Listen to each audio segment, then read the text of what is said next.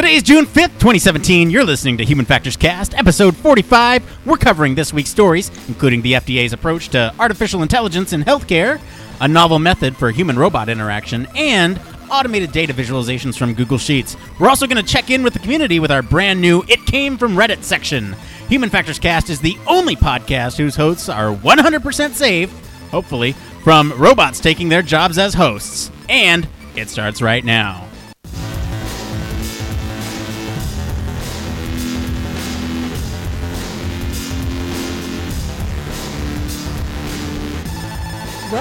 To Human Factors Cast, your weekly podcast for all things human factors, psychology, and design.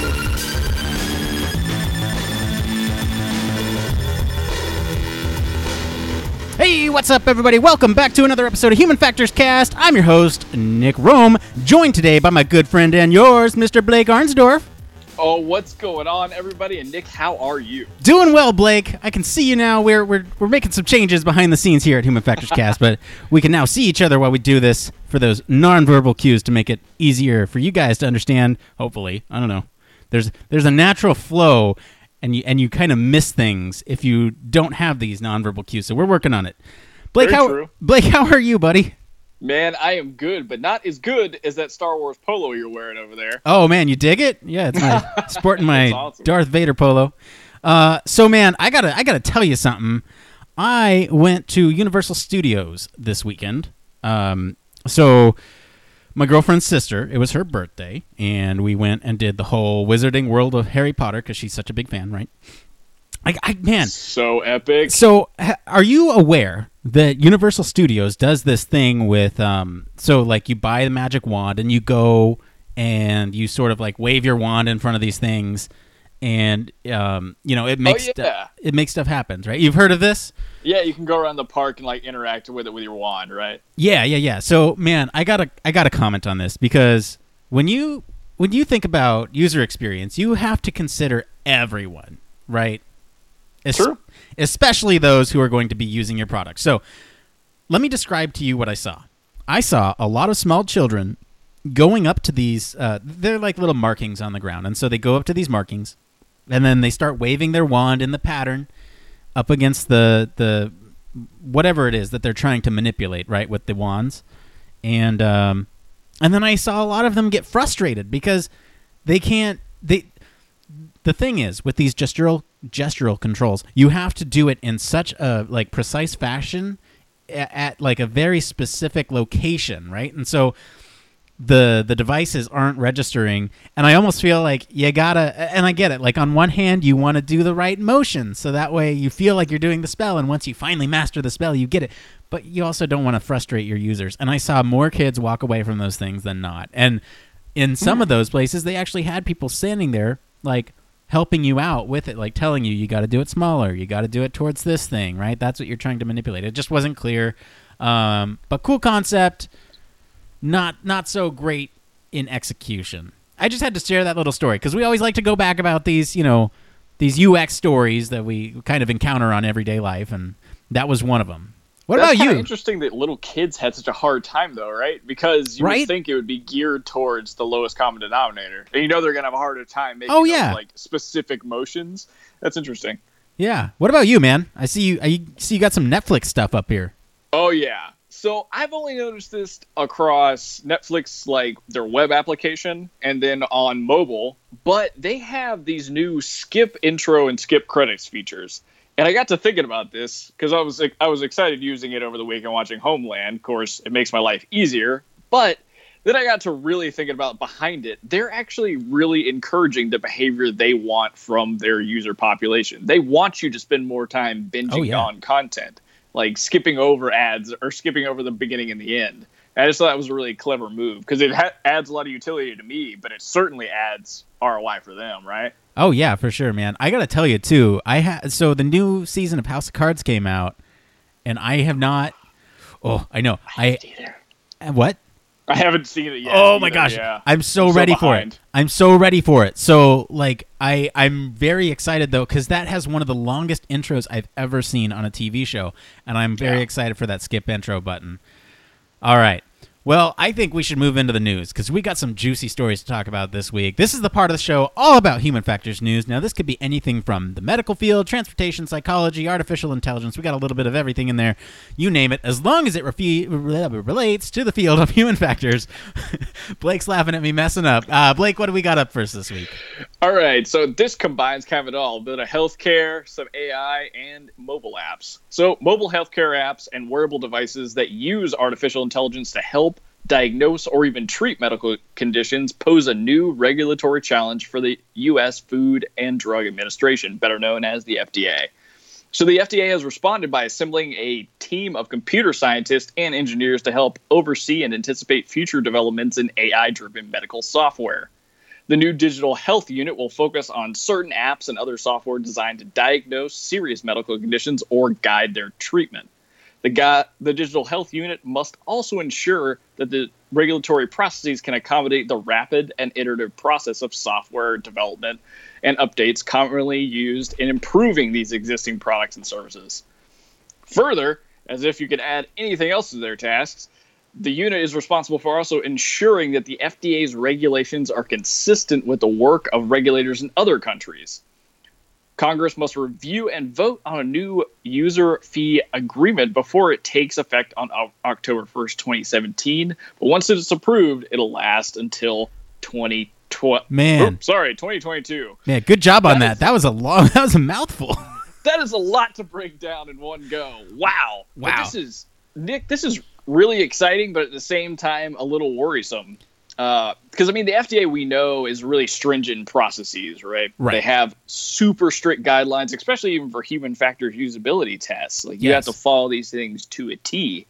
And I don't know about you, but how are they going to catch up with this agile software world we live in when we talk about applications? It's a challenge for sure, man. So I'm looking at this and I'm I'm thinking one, it's it's a good thing that they are sort of expanding their horizon into this frontier of uh, artificial intelligence and machine learning in terms of medical in terms of the medical field, right? Because these um, uh, presumably these computers that can learn uh, a a little bit more sophisticated than that, but these computers that can learn about your vital signs and basically how you know potentially diagnose you with some of these um, diseases or uh, you know heart conditions or whatever it is it's it's really troubling that there is no regulation on it. So if anyone is to do this i'm glad the fda is doing it but you're right it does pose a unique challenge of how do you how do you sort of combat that agile uh, where where things are always changing, where they have very strict guidelines? I don't know, Blake. What what do you uh, what are you thinking? So I think in that aspect, they're just to have to really loosen the grip on what they're, how they kind of now put regulations on projects, or they're going to have to expand how they deploy people to work with companies. Like the FDA would have to have their own specific software developers they can shoot over to companies and let them assess these new changes well before they wanted them to release.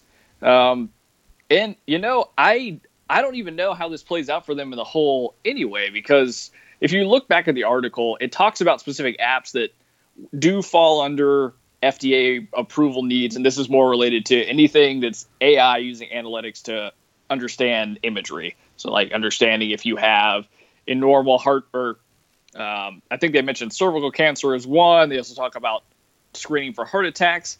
But Right. something they talk about in here as well is apps that try and help you combat different kinds of psychiatric problems like anxiety and depression. And they don't. That's something that the FDA does not get their hands into. Right. And that's where we where we get into the problem of talking about okay, who regulates these apps and the claims they make? Well, I feel like the FDA is going to have to have a broader reach, not only being prepared for the iterative cycle of software development, but also making sure that these wide claims in terms of medicine or any kind of help in a medical app are covered, or at least accurate. I guess is my concern. Right. And you know, I think one thing that will, I mean, they already have some of these um, forms out there, right? Like they've they've started circulating these so that way people can kind of understand what they're talking about, right?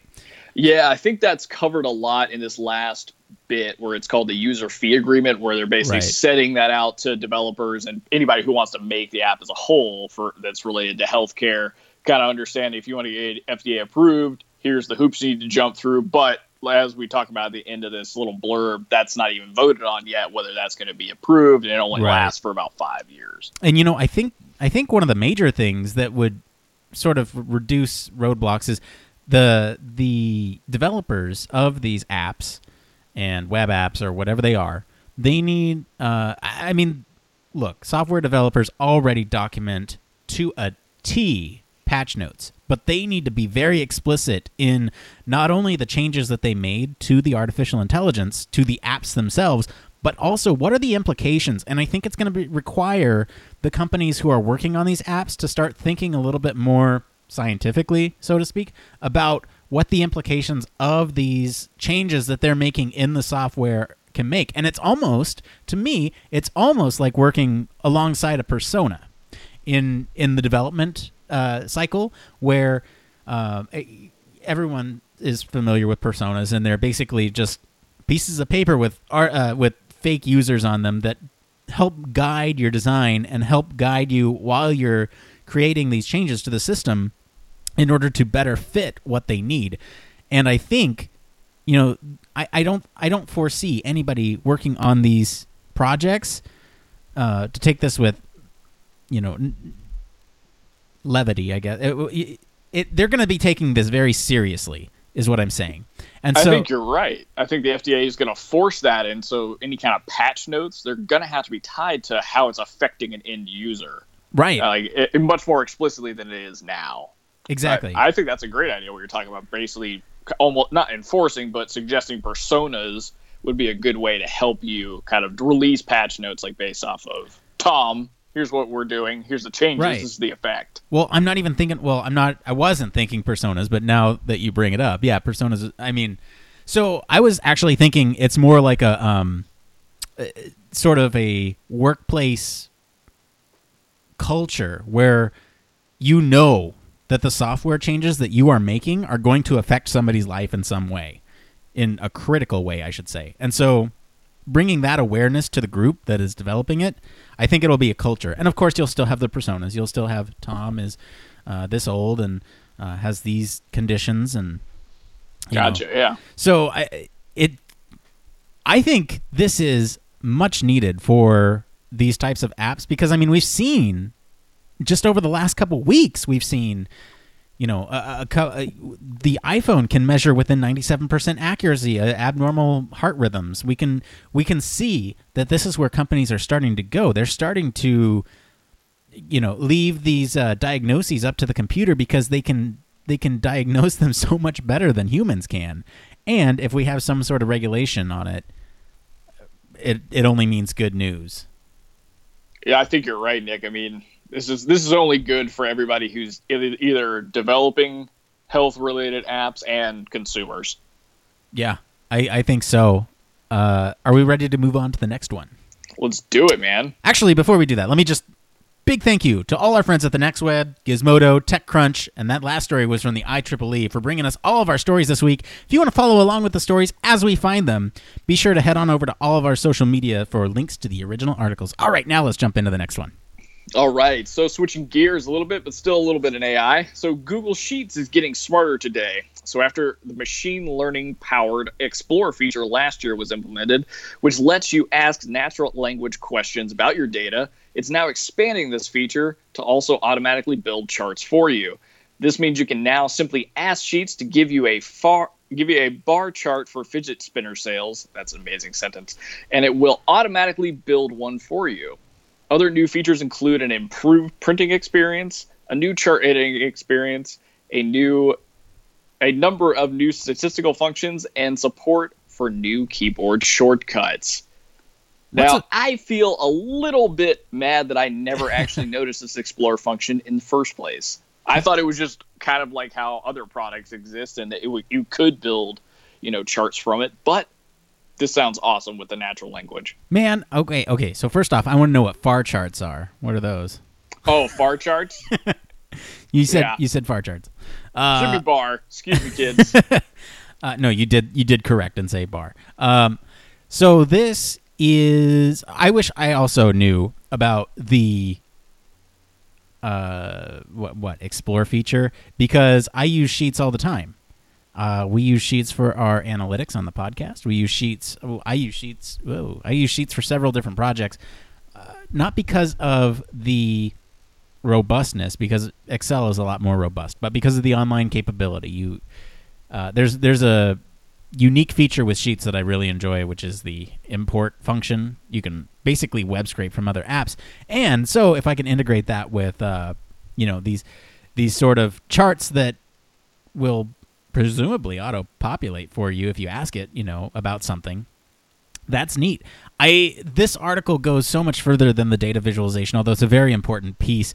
The thing I'm most excited about is now we can do chi-square uh, in uh, I had a feeling you were going to say something about that. oh man, statistical analysis in, in Google Sheets. I love it.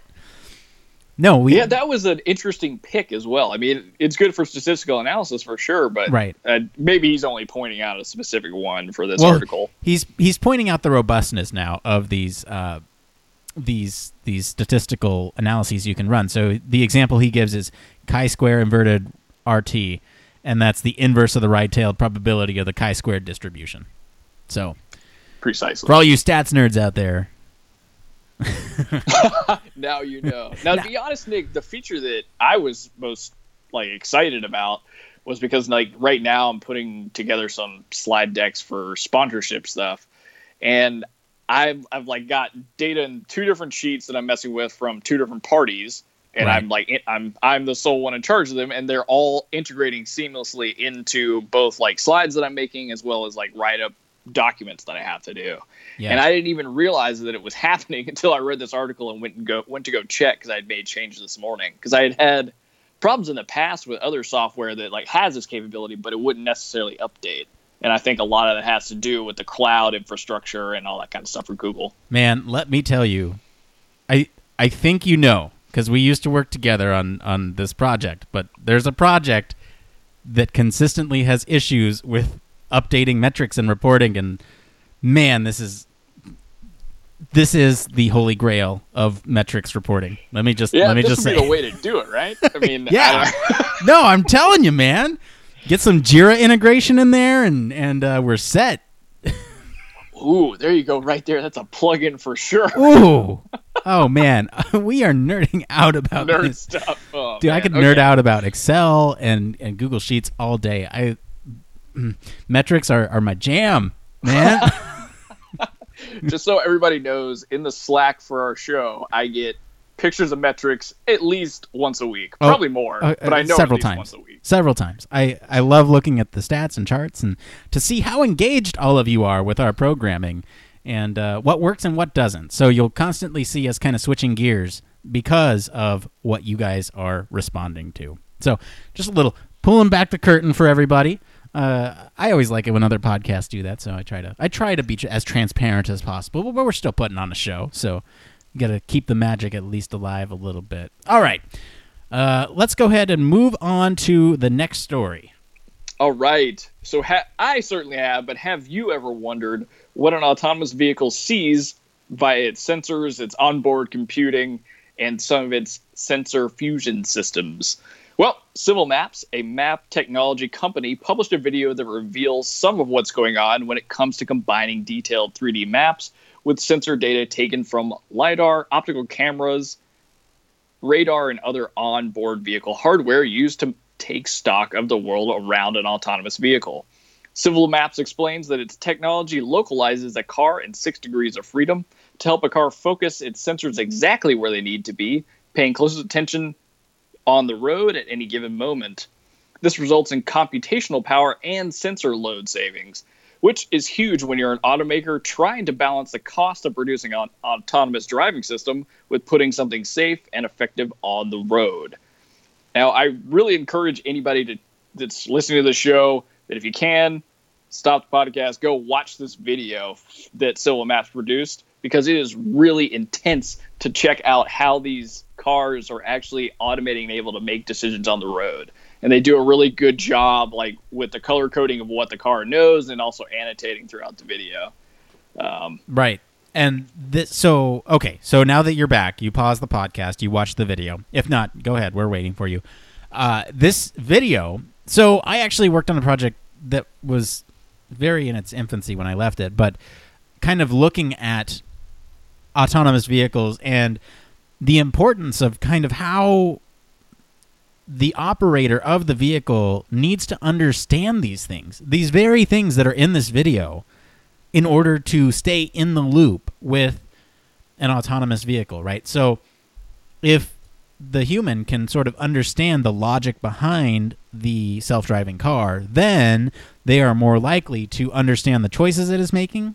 So if you have a child and a ball in front of you and it registers the child as red and the ball is green, it's going to go for the ball because you don't want to hurt a human life. But you know, if you were to suddenly look up and not be aware of what's going on, then you wouldn't you might want to regain control and go the wrong way and accidentally do something horrible. So I mean, th- another example would be if you were to um, uh, or not another example, but another way like this could be useful, right? Is if they were watching this play out on sort of you wouldn't need like a speedometer. You wouldn't need any of those controls unless something major happens, right? So what if you replaced that whole display, speedometer, uh, gas gauge, all that stuff? What if you replace that with something like this, where that you get in real time, similar to what Tesla does uh, with their, um, wow, why am I blanking on it? On their autopilot feature. They they do Oh, something yeah. very similar where they actually show you where the car is paying the most attention to. Is it paying attention to the lines? Is it paying attention to the car in front of you? Is it paying attention to the cars on the sides of you? And if you were to watch this, you know, uh, um, kind of play out as a video form in front of you, you could very easily understand what the computer is being able to see, what pieces, and more importantly, what pieces of the environment are not being seen by the computer, and what m- implications might that have for the automation. I don't know. This is a very rich topic, but I'm interested in what your what your thoughts on this one are, Blake. So I like when I saw the note you had about keeping the human in the loop. When I watched the video, I was a little confused about how this was actually implemented. Like, is this just the backgrounds of how the automation is actually working, which I think is what really the video is showing. Right. So so this video is basically it's a marketing tool to say, look, all of our systems are talking together and because, you know, various um various systems take up various resources in computing power, this is what we're looking at at this time while we're making these decisions. And that gives us better computational power to make better decisions in that context. But the thing that it does lack is so so it's it's localizing basically where it's paying attention to. And you know, obviously there's still some resources dedicated to like behind it or whatever in case somebody comes up to you or uh, something unexpected comes out into the road. It's still looking for those things, but it's not spending as much resources on it as other systems. And this is, to my understanding, this is basically just a marketing tool for car dealers uh, or car makers to um, implement into their systems. And uh, but I, I did want to highlight this as a human factors thing because this this display, this sort of how the computer sees the world, you want that to be congruous with how the operator sees the world and if if the operator can understand what the computer sees then it sort of bridges that gap. Yeah, and kind of what I was, what I want to piggyback off of that at least is when I was watching the video, I was thinking, okay, th- if this display is nowhere, and this is just logic that somebody has in their head about how the vehicle operates, what I didn't see or and wouldn't be able to tell from a promotional video like we're talking about is is the human actually still interacting with the car or Right. is it going navigation based because they at one point in the video the car knows that it can take a left turn now is that coming from the navigation that's already programmed in it saying okay we're going to take a left to go to the grocery store or is the human now hitting the turn signal so now the automation knows so keeping them in the loop by forcing them to actually still interact similarly how to how they would drive Right. Um, I, I think that lends itself to be a better model than just purely putting them behind there, letting them know the knowledge, but then get lost in the ether Right. while sitting back doing nothing. Well, and see what you bring up is a, a point of contention for a lot of researchers right now. They're actually trying to find ways to keep the human engaged. And, you know, I've read a couple papers on uh, do you give them a quiz about what's around their environment and they have to keep answering or Yeah. else the car will shut down? Like, there are some really interesting ways on how to potentially solve this problem, and we haven't really cracked it yet. So, there are researchers out there trying to figure it out. Um, but yeah, you do bring up a good point about is this user generated navigation or is this pre programmed navigation? And how, how do you sort of uh, keep that human in the loop? yeah, where's the good middle ground for you to like have a safe and efficient car? I guess. Yeah, I think that's a good uh, good time to move on to the next story. For sure. All right. So if you are jealous of Tony Stark's Iron Man suit, I am. but don't have the billions of dollars to build your own, a group of Japanese researchers have come up with a cheaper and arguably more useful alternative. We will talk about that. An extra pair of robot arms that can help you out when your limbs are busy. So they call it meta limbs, and it works by mimicking the movements of the user's legs. Motion tracking gear attached to their feet and knees directly translates the wearer's leg motions to the arms, giving the user precise control over their new helper limbs. Meta limbs will officially be unveiled at the upcoming SIGGRAPH 2017 conference, although the video online gives us our first look at how these arms work. Now, these things look really cool, but I question the function functionality of some of it. Uh, Nick, tell me what you thought about the arms. Man, these arms are okay. So, look, man, this is a ridiculous story. But, is it?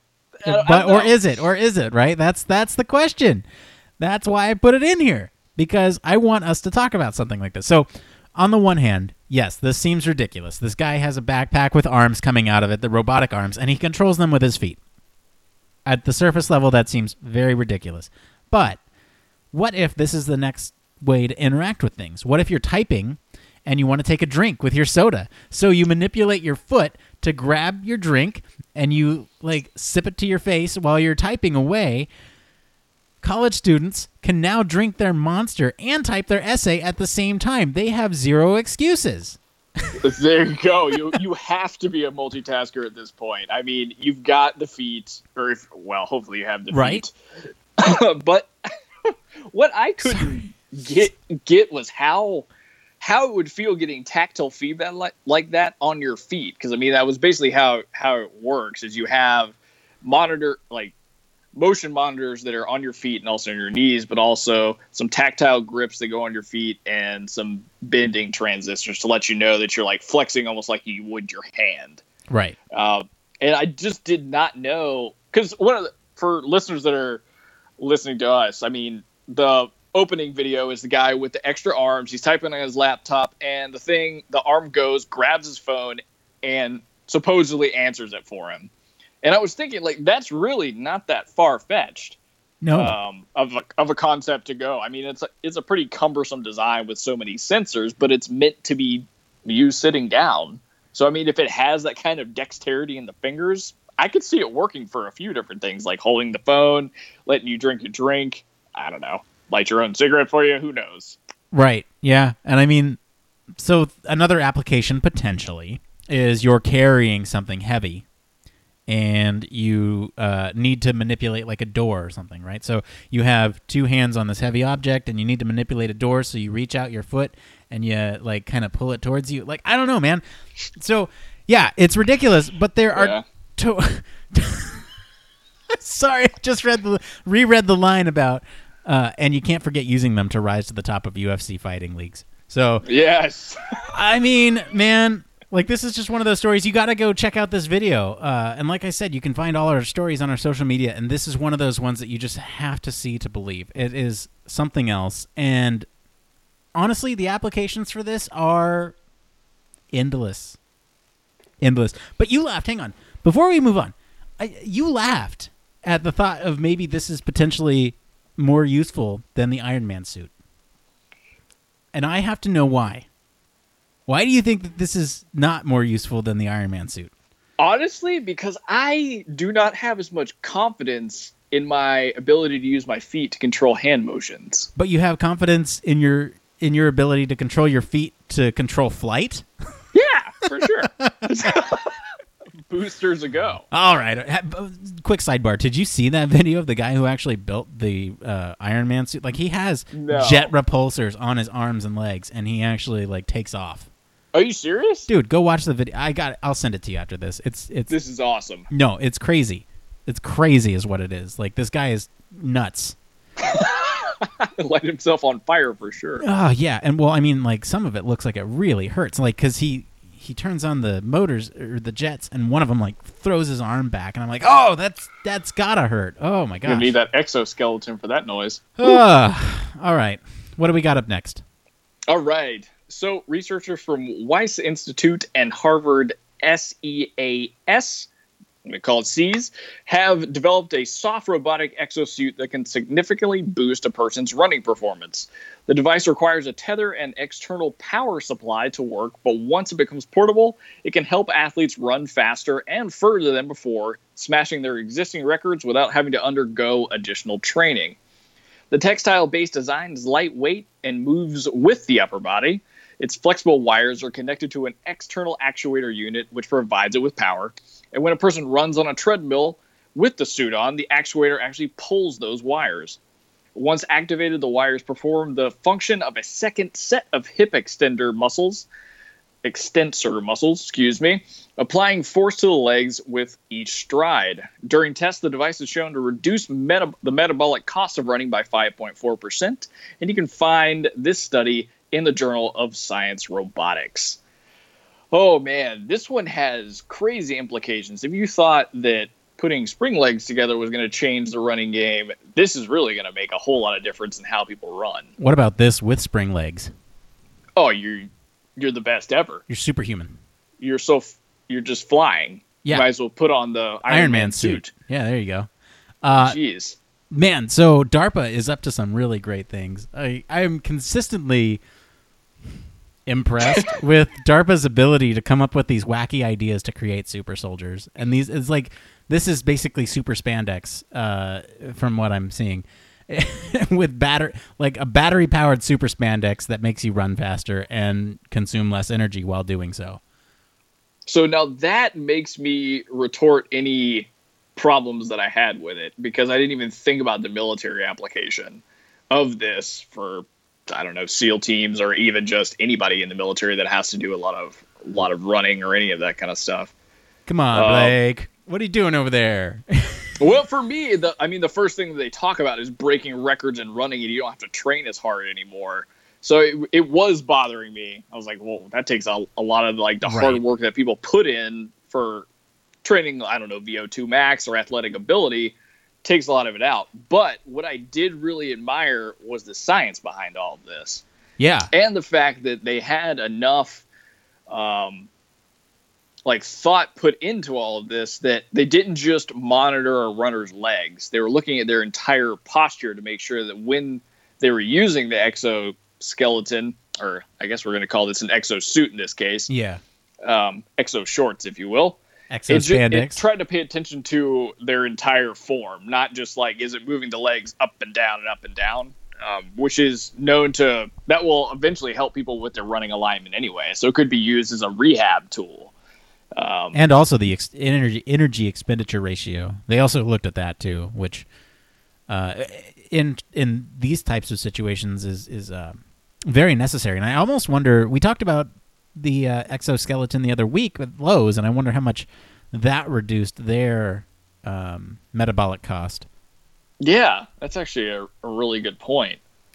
Um, I don't know because that that one probably would reduce it a large amount because if you think about it, you're lifting a really heavy weight and now Oh, you're not having to exert nearly as much energy at all. So really, you get that the spring ankles, the spring the spring you're loaded. What did you call them? I don't even know. what am I saying? The spring feet spring feet and uh, the uh, super spandex and man, you have a super soldier right there. Or It's or it's there. or yeah, or you're halfway to Sigourney Weaver. Uh, so That's what I thought of when I like read the title for this article. right. Yeah. Oh man! All right, so obviously the applications of this are great. Uh, Blake, what what can I see you using this for in your everyday life? Honestly, I'm gonna pull kind of a fast one here. I hate to run, and I'm real bad at it. I would use this to go on runs with Elise because I just can't do it. I give up and I get really tired really easily. I would totally use this to go run every day. Man, yeah, I'm just thinking about like, would I run if I had one of these? And the answer is maybe. I Yeah. for sure, I for sure, especially speaking from personal experience of the last weekend, I for sure would use it when I go to theme parks or anytime when I like any event that I'm have, having to be up and walk around all day. Strap one of these spandex spanks on and, and be good to go. Killing it, man. I love it. I love it. All right, let's move on to the next story.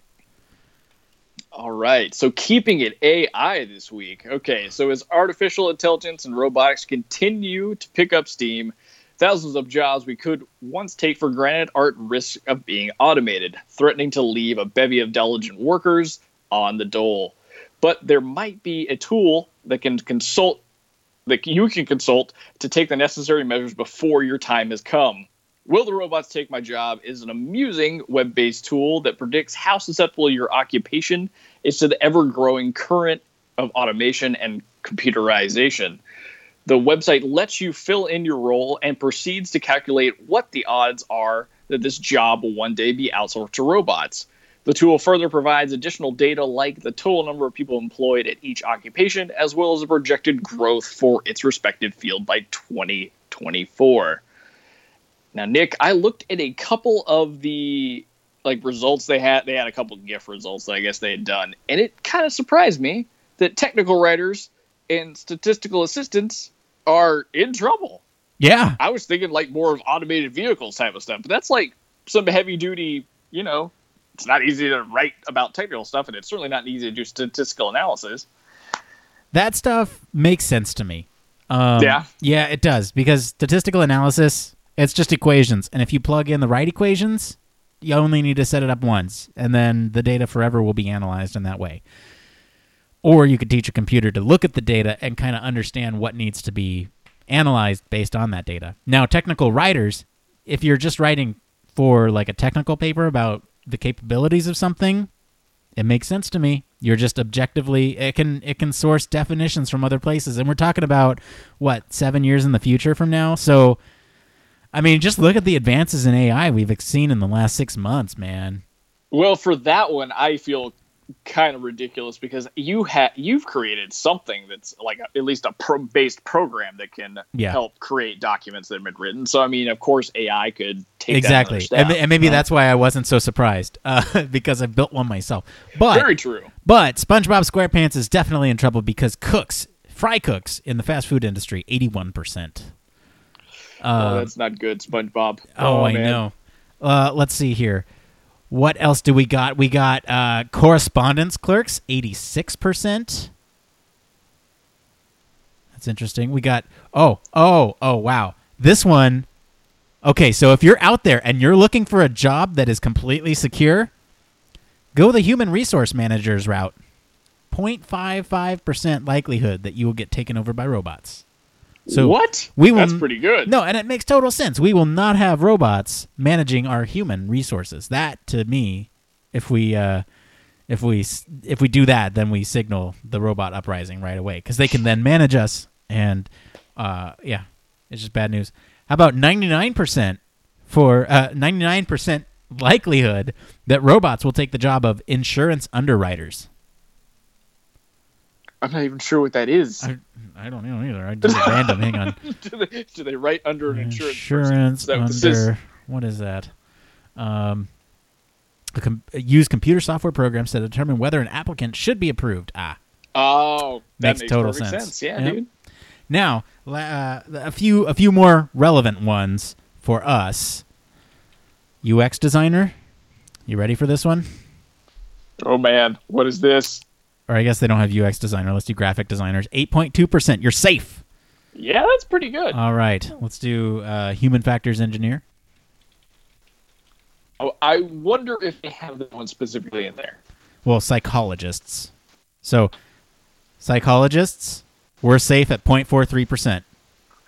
Which you can imagine, that's along the resources line again. Because when it's in psychologists, is a wide branching. So it can be clinical or applicable, right? Whoa, you're kind of breaking up there, Blake. Uh, but yeah, no, Oh no. that's okay. It's okay. I think you're coming back. But yes, no, it is. It, it does have to do with the human element, I believe, uh, for these guys. Uh, are there any other ones that we should check out here? Well, I do have one that's already kind of pre-done, and I know for software developers, especially for applications, looks like you're looking at a 4.2 percent. So safe and sound, kids. That's that's pretty good. Um, I'm trying to think. Let's see. I was gonna say cognitive scientist, but that would have fa- fallen under. Uh, The wide branch of psychology. yeah. Um, power plant operators, though. That one just that one just popped up. Oh, really? 85% likelihood that computers will take your job. Ugh. Whoa, that's Yeah. kind of impressive. Air traffic control. Oh, that, that one I feel like is, yeah, Eleven gonna be up percent. That one's 11 percent of nuclear operators is even is like skyrocket size. That's kind of crazy. Yeah. Well, automation. instance, maybe it's not Automation you have to risk level. so many different variables. the- I feel like I don't know. Automation risk level. No worries. That's what it says. Good. um, let's look up. Uh, oh shoot, I had another one, but I uh, uh, I forgot. It was, it was something uh, related to the field, but uh, oh, I was gonna look up uh, infantry. I just want to see. Oh, there you go. Um, it did not come up. They don't. They don't have it. Okay. Well, that was fun. Airplane pilots, go pilots, and flight engineers though eighteen percent. So still risk level, no worries. All right. So if you're any one of those jobs, you are uh, either really safe, or if you're an insurance underwriter, then I'm so sorry for you. But I'm start freaking out. but if you want to check this out for yourself, like I said, go check out those original articles. This one is "Will Robots Take My Job?" and uh, you can you can plug in there. Uh, now, Blake, I would like to switch gears, and Would you? Yes, I would. And I want to introduce our brand new segment that we like to call It Came from Reddit. Now, this is a part of the show where we're going to search all over Reddit, right, to bring you topics, to bring you, our listeners, topics that the community is talking about. So this means any subreddit is fair game within the last week as long as it relates to the field of human factors and it has this is the kicker it has to encourage discussion among the community so i'm going to read today's entry and this one comes from the user experience subreddit from user andre hash and andre hash writes how can i use my time optimally to practice ux he then goes on to say, As it seems right now, I'll have a lot of time on my hands this summer, so I thought why not spend this time in a beneficial way and practice my UX and UI skills? I'm a first year UX design student, so I have some user testing and prototyping experience. I'm just unsure how to spend this free time optimally to improve my skills. It's worth noting, I would like to do something with video game UX, but since uh, we've only worked on improving websites and apps so far, I have no idea where to start with such a project. Any advice or ideas are very much welcome.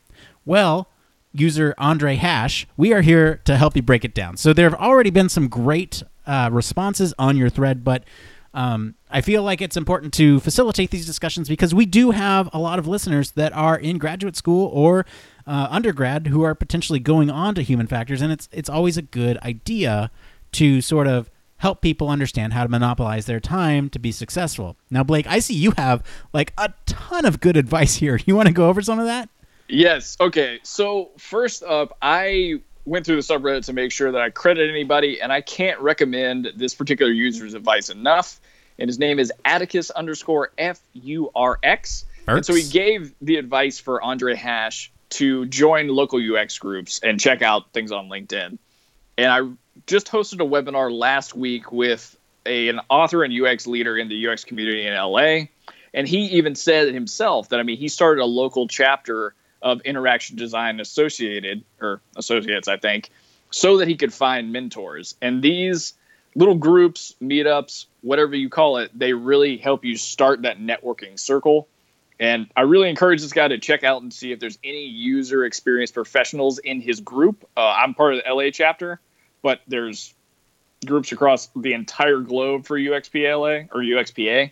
And if there isn't one, I'm telling you, be the groundbreaker, start the chapter. It's you'll benefit yourself, but also a small community of UX people around you, especially if you're a first year UX student. Um, one big one, if you find yourself with a lot of free time, especially, there's a lot going on on UX design Slack. Oh yeah. So join in there. That's the way to go. There's a lot of heavy hitting authors. I mean, we're talking like Jared Spool, Dave Malouf, and there's a plethora of topics from like learning how to start to being a serious leader.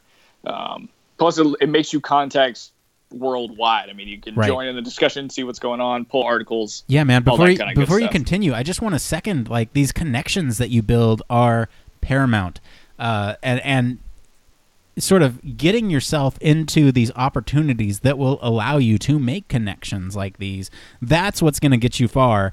Um, and I mean, obviously the skills are important, but if you position yourself just right to get these sort of connections, make yourself a LinkedIn, reach out to people in the field. Um, and develop your skills accordingly to what you want to do. It, it's tremendously valuable. All right, I kind of took the show from you. Go ahead, Blake. Oh, it's no, man. I think the advice is definitely warranted. Uh, small thing for you if you if you want to get into the video game industry. I think what might be a small challenge for you is trying to make your own game, because um, then you have to document how you were able to get through the struggles of building a game and what your process was, and you learn a little bit more about yourself. Um, if you don't know where to start, check out Codecademy. They got like a small JavaScript word game that you can build uh, that features Justin Bieber. I got oh. rid of Justin Bieber in mind, but you can start there. Yeah. Um, also, too, if not this year, if you're a first year student, look for internships. That's the best way to build up your resume and figure out what it's like to work in your field. To be honest.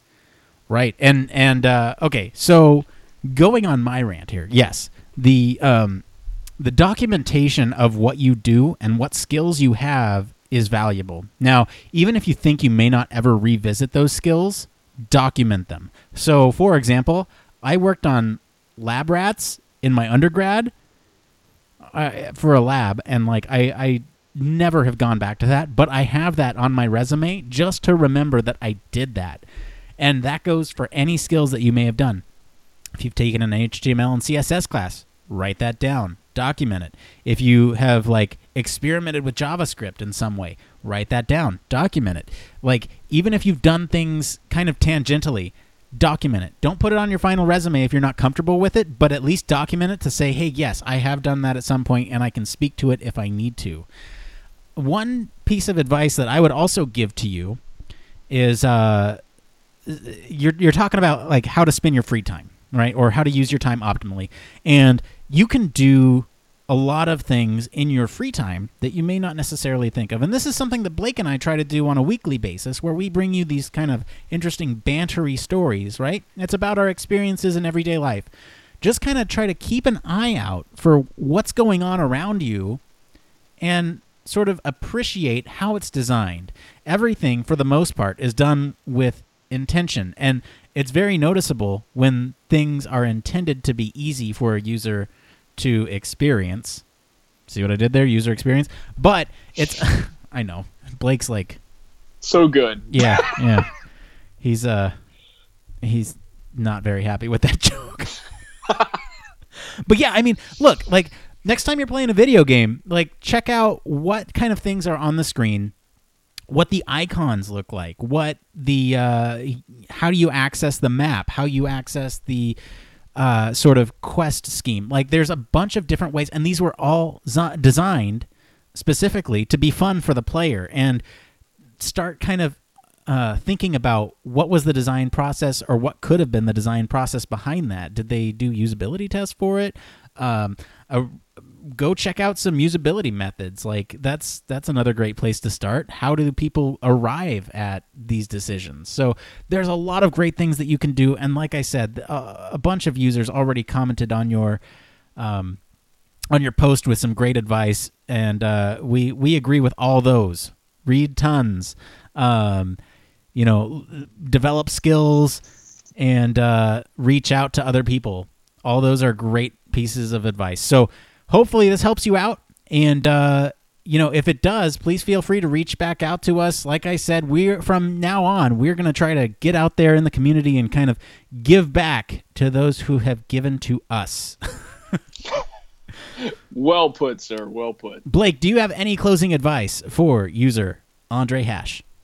Uh, Andre Hash, I know it's probably early in the game, but something that I've struggled with throughout my career is uh, strategy and developing it as far as with, with regards to UX. Uh, so I highly recommend. There's a book that's called literally that UX strategy by I think it's Jaime Levy or Levi. Um, and it really helped me with ironing out my own processes and then trying to think about how to document it along the way so that I can put it in a portfolio or show other people. Um, so that's kind of all I've got. Awesome question. Hope hopefully some of this helps. And, and you know what, Andre Hash, if you're listening, thank you for listening. First off, but second, feel free to reach out to us too. We are we are resources. We'd be more than happy to talk about it with you. We've been there. That's it for today, everyone. If you want to know, if you, well, you know what? Let us know what you think of this new segment. Did you like it? Did you hate it? Let us know. If you have any questions or for topics or any news stories that you think we might have missed, you can follow us on social media. Let us know over there. Head on over to the Human Factors Cast, LinkedIn, Facebook, or Twitter at H Factors Podcast. Uh, you can join the discussion on our SoundCloud or send us an email at humanfactorscast at gmail.com.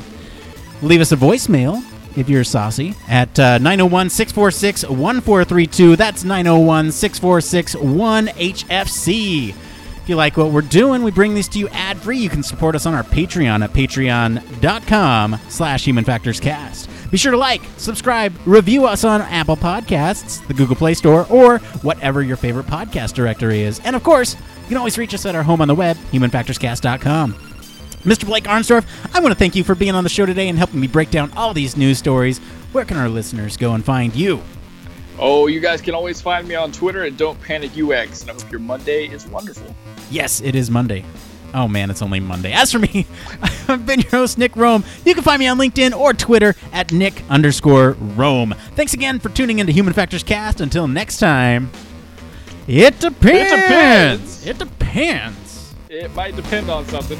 Depends on all that stuff.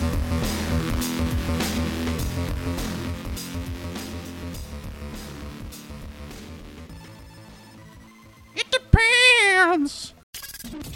Spacecraft, railway locomotives, nuclear submarines, healthcare, jet aircraft, these are all examples of highly technical systems and organisations, and all have one particular thing in common. They all involve humans humans who want to do amazing things and are using technology to achieve them. They all have something else in common. They have amazing people ensuring that the users who are involved can do what they need to do, are safe when they do so, and have the optimum user experience. These people are human factors practitioners, and on 1202, the Human Factors podcast, they talk to me, Barry Kirby, about what they do sharing their career paths, highlighting their ideas and best practices, and fundamentally raising awareness of our discipline. Find us on 1202podcast.com, on social media, and on your favourite podcast directory, because it's more than just common sense.